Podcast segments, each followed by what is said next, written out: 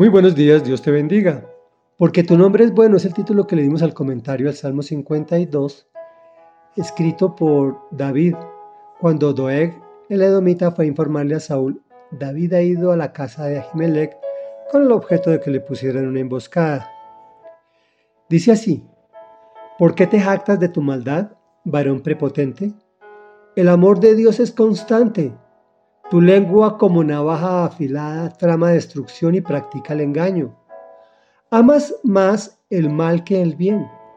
Prefieres la falsedad a la verdad. Lengua embustera, te encanta ofender con tus palabras, pero Dios te arruinará para siempre. Te tomará y te arrojará de tu hogar. Te arrancará del mundo de los vivientes. Los justos verán esto y te temerán.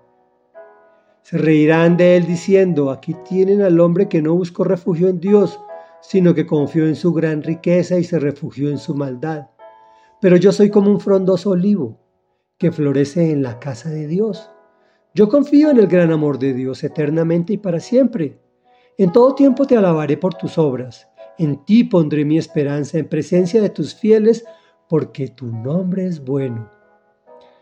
Comentario siempre hay sapos. Sapos llamamos aquí en Colombia a aquellos que se meten en lo que no deben, que levantan chismes, que te quieren hacer daño, aun cuando sepan que Dios está contigo, o precisamente por eso. ¿Te has fijado que en él está enredado en la maldad, se jacta de ella como si fuera una virtud?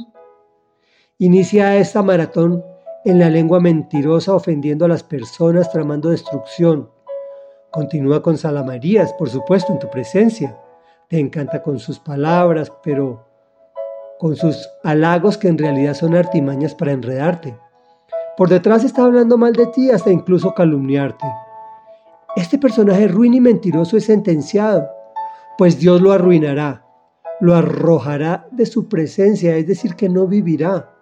Por eso tenemos que tener tanto cuidado con nuestra lengua, con lo que decimos y con lo que decimos específicamente del prójimo.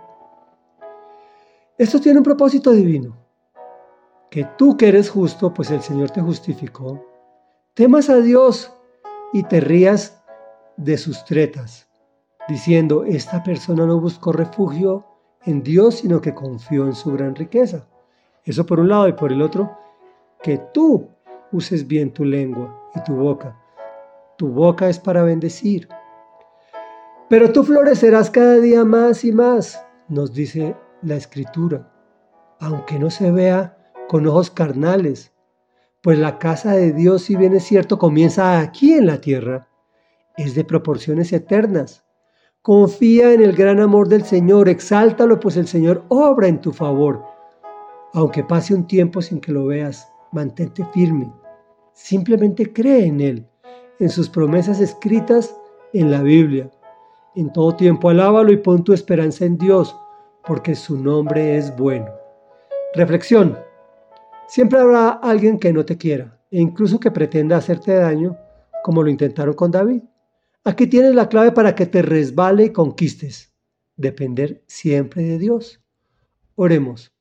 Padre nuestro que estás en el cielo, santo, santo, santo y santificado sea tu nombre, porque tu nombre es bueno Hoy venimos a ti, Señor, para decirte, Dios, para como niños pequeños, venimos a darte quejas de que hay gente prepotente, mala, tratando de hacernos daño con su lengua como navaja afilada, tramando destrucción sobre nuestras vidas.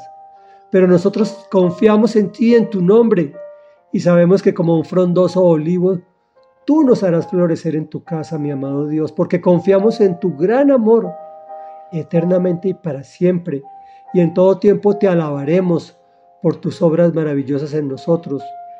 Por eso en ti ponemos nuestra esperanza, Señor, porque tu nombre es bueno, y es en el nombre bueno de Jesús por el cual te hemos orado.